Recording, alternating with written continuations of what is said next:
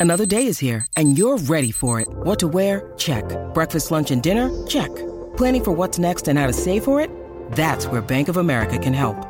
For your financial to dos, Bank of America has experts ready to help get you closer to your goals. Get started at one of our local financial centers or 24-7 in our mobile banking app. Find a location near you at bankofamerica.com slash talk to us. What would you like the power to do? Mobile banking requires downloading the app and is only available for select devices. Message and data rates may apply. Bank of America and a member FDIC. Se durante questa puntata doveste sentire dei rumori inusuali, come il canto degli uccellini, il soffiare del vento, il far casino dei grilli, o il canto di un gallo che sentirete fra poco perché è abbastanza insistente, beh è perché sto registrando all'aperto, sono infatti in passeggiata in mezzo alle campagne di Reggio Emilia e vi chiederete ma cosa ci fai lì? Beh ho la fortuna di star tenendo un seminario in un bellissimo luogo, un agriturismo, per una ventina di persone a riguardo della filosofia e della cura di sé e avendo questa fortuna, in questi giorni mi trovo ad essere particolarmente nostalgico in quanto cinque anni fa, proprio in questi giorni, cominciava questo percorso, questa strampalata avventura divulgativa che oggi si è tramutata in Daily Cogito, in Spinoza e Popcorn, eh, nel canale YouTube, eccetera, eccetera. Ed essendo nostalgico sto ripensando a dove e come tutto ha avuto inizio. E visto che oggi ho parlato per circa 7 ore, sono finito, sono stanchissimo, ma soddisfatto, mi sono detto, beh sai cosa, nel Daily Cogito di domani mattina io racconterò a quei bellissimi ascoltatori che ogni mattina fremono per Daily Cogito dove tutto ha avuto inizio. Perché? Perché è bello ricordarselo ed è anche un monito ricordarselo. Perciò ve lo racconto, come sempre, dopo la sigla. Daily Cogito, il podcast di Rick Dufer ogni mattina alle 7. L'unica dipendenza che ti rende indipendente.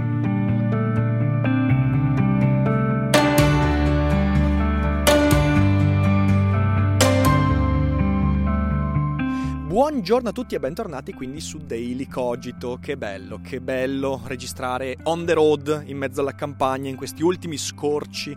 Ecco il signor Gallo, forse l'avete sentito. In questi ultimi scorci di estate tardiva. Eh, peraltro mi avete fatto tanto ridere ieri. Eh, Daily Cogito ha tardato un'ora perché avevo sbagliato la programmazione. Ragazzi, tranquilli, è comunque uscito. Però quando mi sono svegliato alle 8 ho trovato già 30 messaggi di gente impanicata. è molto bello questo, è molto bello. Mi spaventate, ma è molto bello. Prima di tuffarci nell'argomento di oggi, vorrei annunciare che la prima presentazione ufficiale di Spinoza e Popcorn si terrà giovedì prossimo, il 3 ottobre, presso la Rizzoli Galleria di Milano. Sarà alle 18.30 e a presentarmi ci sarà niente poco di meno che Gio Pizzi, con cui ho tenuto proprio un paio di giorni fa il video sul mio canale YouTube in cui gli ho spiegato Karl Popper. Sarà una bellissima, una bellissima occasione, siateci, sarà una festa. Sarà una festa perché, beh, perché io festeggio Spinoza e Popcorn non solo per l'uscita del libro, ma perché questo libro viene fuori a 5 anni di distanza quasi, eh, quasi precisi dall'uscita del mio primo libro, I pianeti impossibili, il mio romanzo di fantascienza che ora eh, mi dispiace per la notizia, eh, non riuscirete mai a trovare su internet, forse ne trovate alcune copie nel circuito bibliotecario nazionale, però è quasi introvabile. Infatti, fortunati quelli che hanno una copia, perché magari quando qualcuno mi ucciderà, ecco, tipo questo cacciatore che ha appena sparato, magari mi ucciderà, ecco, allora le vostre copie potrebbero valere qualche soldino in più. E eh, vabbè, eh, niente, se mi sparano, eh, qualcuno raccoglierà da terra il registratore e pubblicherà postumamente questo episodio. Spero che non disturbino troppo questi colpi, ma non posso farci nulla. Eh, dicevo, mm, dicevo, non potete trovare i pianeti impossibili, eh, se tutto va bene verranno riediti l'anno prossimo, quindi state allerta, lo annuncerò, vediamo. E, e tutto ha avuto inizio da lì. E io intanto ci ripenso, io ci ripenso perché, perché oggi faccio il lavoro che ho sempre sognato, cioè lavorare con la filosofia, anzi lavorare e guadagnare raccontando a migliaia di persone le cose che mi piacciono, le cose che amo. Io credo che non ci sia lavoro più bello di questo, io sono tanto contento, ma, ma questo mi porta anche spesso a ragionare su dove tutto ha avuto inizio. E tutto ha avuto inizio da quel romanzo che all'inizio non era un romanzo. Allora, vedete, adesso vi racconto brevemente la mia storia. Io ho lavorato una volta laureato, ho avuto bisogno economico di lavorare, eh, quindi sono uscito dall'università e ho cominciato a fare un lavoro che apparentemente è molto diverso da quello che faccio oggi, cioè eh, il campo delle assicurazioni e della gestione finanziaria previdenziale. Ho fatto un percorso che è durato anche circa 4 anni e mezzo, un percorso proficuo, il lavoro andava bene, ero contento.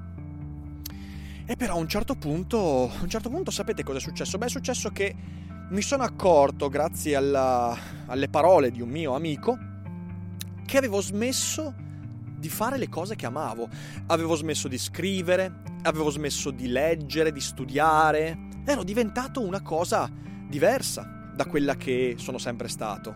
Mi ero circondato di persone che non avevano nulla a che vedere con me, persone a cui cercavo di mostrare una maschera che in realtà non ero io, perché? Perché per riuscire in quel lavoro non dovevo essere io. E per fortuna me ne sono accorto e quando me ne sono accorto, ora la sto semplificando eh, perché è stato un processo molto più lungo, però quando me ne sono accorto ho deciso di dare un taglio netto e ho abbandonato tutto quello che facevo prima. Ho letteralmente dato un colpo di spugna a tutto quello che c'era prima. E mi sono detto, adesso comincio a fare quello che amavo prima di perdermi così. E quindi ho ricominciato a scrivere ho ricominciato a leggere, a studiare e ho ricominciato a fare quello che facevo già durante l'università, cioè insegnavo scrittura creativa. E, e ho ricominciato a fare questo. In realtà mi direte, beh, beh, che bella storia. No, in realtà, bella storia è un cazzo perché all'inizio è stato veramente un disastro. Io per il primo anno e mezzo di attività eh, ho dilapidato tutti i risparmi che avevo messo da parte perché, perché, perché non riuscivo a guadagnare, cioè era proprio era proprio un investimento a perdere. E, quello fu drammatico perché quando tu cominci a fare il lavoro che hai sempre sognato, che in realtà non è ancora un lavoro ma è una scommessa e vedi che non funziona, beh, il mondo comincia a crollarti un po' intorno. E poi sono successe due cose. La prima cosa è che ho scritto e sono riuscito a pubblicare Pianeti Impossibili. E lì c'è una piccola storia da raccontare. E qui c'è un altro sparo del cacciatore. Eh, la piccola storia è che io all'inizio non volevo scrivere un romanzo, io ho cominciato a scrivere quello che poi è entrato ed è diventato nei pianeti impossibili, eh, come una sorta di, di esercizio, esercizio di stile per ricominciare a scrivere. Avevo cominciato con il tempo libero che avevo, forzato tempo libero, a, avevo cominciato a scrivere questi, questi mini racconti che erano esercizi di scrittura nei quali inventavo dei paesaggi paradossali. E questi paesaggi io mi ci divertivo, c'erano paesaggi in cui sovvertivo le leggi della fisica, altri in cui giocavo con eh, i ruoli sociali dei personaggi, altri in cui insomma erano dei paradossi spaziali, temporali e di tutto, mi sbizzarrivo. E poi in maniera molto spontanea mi sono accorto che questi paesaggi stavano diventando dei pianeti. E quindi cosa ho fatto? Beh, ho cominciato a raccogliere queste cose scritte, metterle in forma coerente, mi sono detto, toh, ho scritto 150 pagine di roba.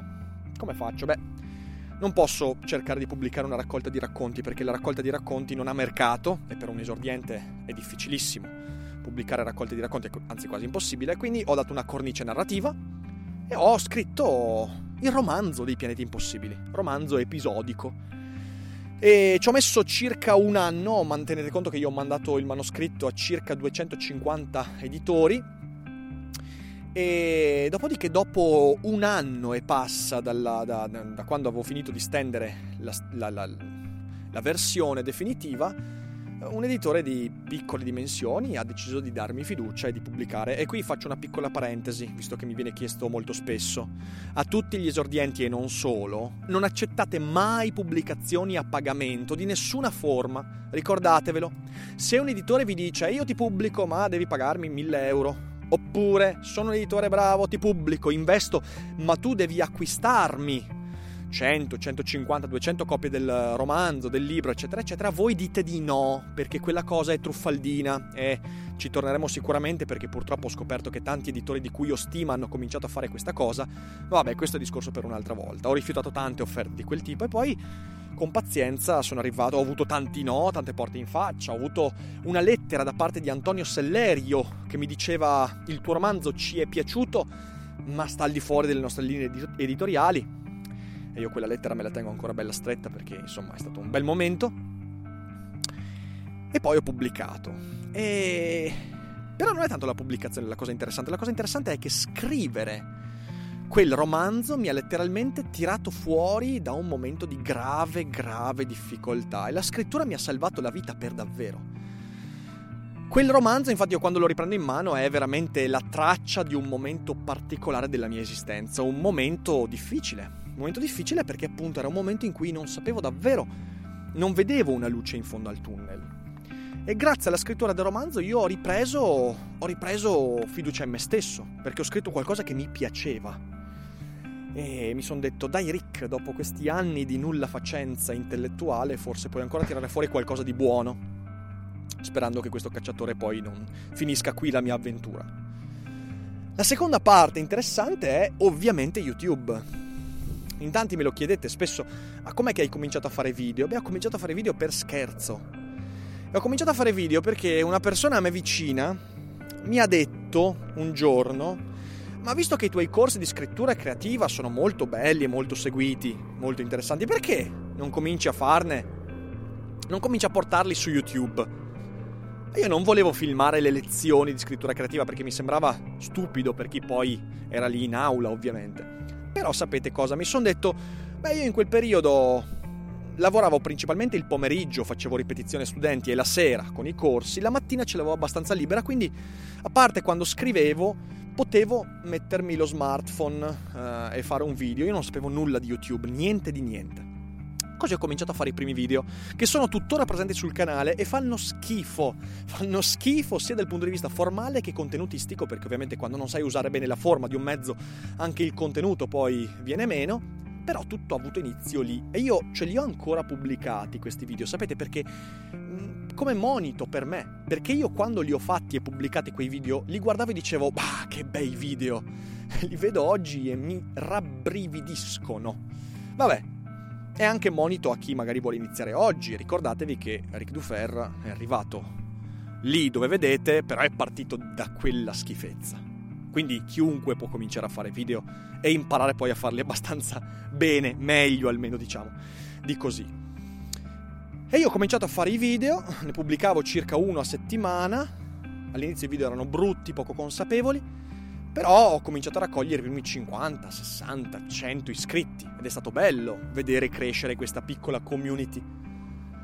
E, e poi, e poi, e poi perso- i primi iscritti, magari fra, fra, di voi ci sono ancora alcuni di quei primi iscritti, fra voi ascolta- ascoltatori di Daily Cogito, alcuni hanno cominciato a dirmi, ma ascolta, visto che nei tuoi video, che comunque incredibilmente piacevano, visto che nei tuoi video hai ve li allego sotto i video, ok? Così il primo video ve lo allego sotto così vi fate due risate. Visto che nei tuoi video parli molto di filosofi, perché non fai delle rubriche di filosofia?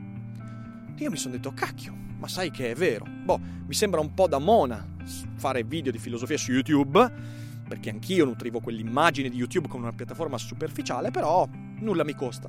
E ho avviato le prime due rubriche, Philosopher So Good, in cui raccontavo la filosofia e il pop, e Cogito Ergo Tube, in cui raccontavo la storia delle domande. E da lì il canale ha cominciato a decollare. E il canale mi ha portato a, a, a diffondere i miei corsi, i miei contenuti in tutta Italia. E oggi sono qui.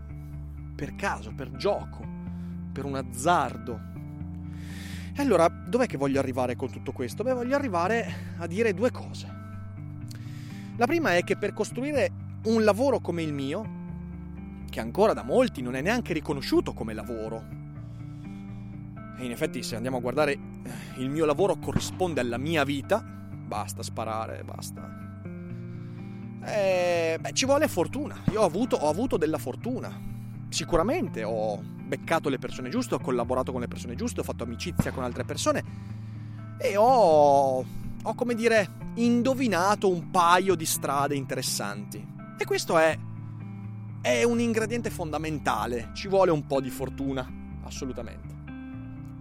Dall'altro lato però, e questo ci tengo particolarmente, mi sono preso dei rischi assurdi.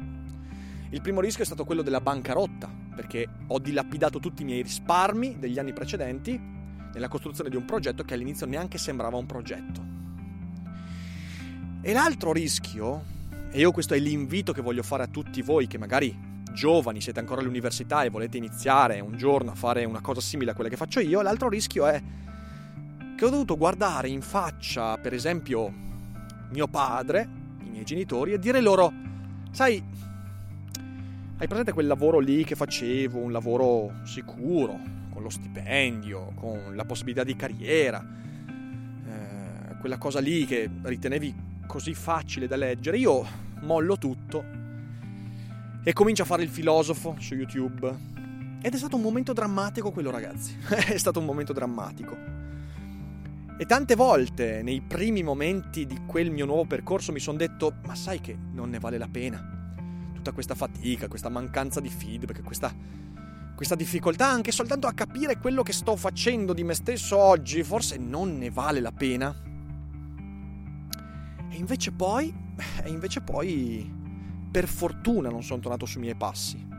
Se non fossi un determinista direi che c'è qualche universo in cui Rick Dufer ha mollato e adesso sta facendo, boh, un lavoro magari bello, magari dignitoso, ma che non è quello che voleva e doveva fare della sua vita. Credo che in questo universo io abbia incontrato invece quella possibilità di fare quello che amo effettivamente. Poi in realtà sono un determinista, quindi credo che le cose non avrebbero mai potuto andare in modo diverso rispetto a come sono andate.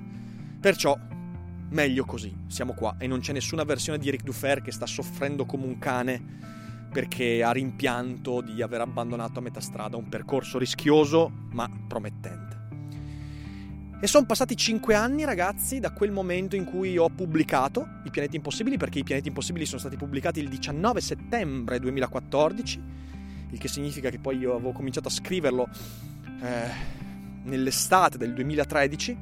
È passato tanto tempo e ne abbiamo viste tante insieme, ne vedremo ancora tante. Però grazie al cielo esiste ancora la possibilità di prendersi dei rischi e degli azzardi. Ed è bello il percorso che abbiamo fatto e ripeto, mi piace pensare che fra alcuni di voi ci siano quelli che hanno cominciato a seguirmi proprio in principio. E magari se ci siete battete un colpo, scrivetemi perché sarebbe bello sapere questo. E niente, quello, l'unico, l'unico invito che posso farvi è questo, che se in questi 5 anni di attività eh, qualcosa di quello che ho fatto o detto vi ha smosso, vi ha ispirati, vi ha dato delle cose, allora non solo vi dico che potremmo tranquillamente preventivare i prossimi 5 anni, a meno che questo cacciatore non decida di fermare prima questo percorso, ma soprattutto, soprattutto credeteci insieme a me a questa cosa perché è bello quello che stiamo creando, è bello quello che abbiamo creato con la community, con Patreon. Patreon è stato un momento fondamentale in cui quello che poteva essere un progetto senza luce in fondo al tunnel è diventato un progetto proficuo e sostenibile. Quindi saluto tutti quanti i miei mecenati meravigliosi. E, e ci aspetta un autunno davvero fenomenale con Spinoza e Popcorn e tutto quello che abbiamo di fronte.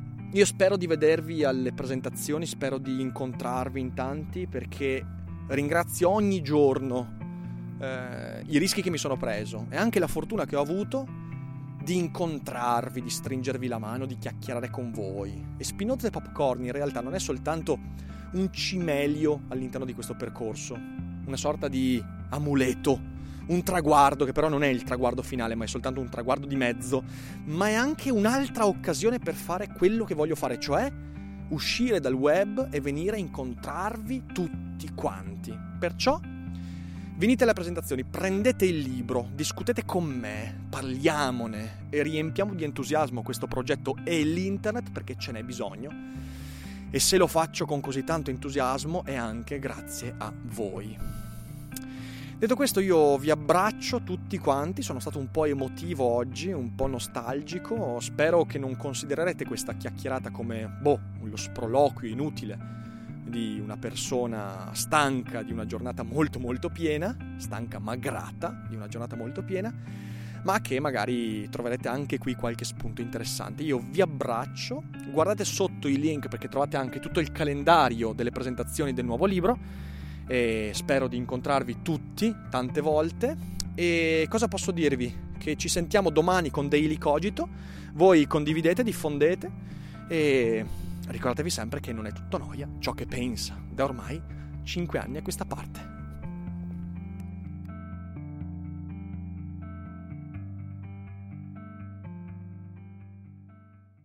Hiring for your small business? If you're not looking for professionals on LinkedIn, you're looking in the wrong place. That's like looking for your car keys in a fish tank. LinkedIn helps you hire professionals you can't find anywhere else, even those who aren't actively searching for a new job but might be open to the perfect role. In a given month, over 70% of LinkedIn users don't even visit other leading job sites. So start looking in the right place. With LinkedIn, you can hire professionals like a professional. Post your free job on linkedin.com slash people today.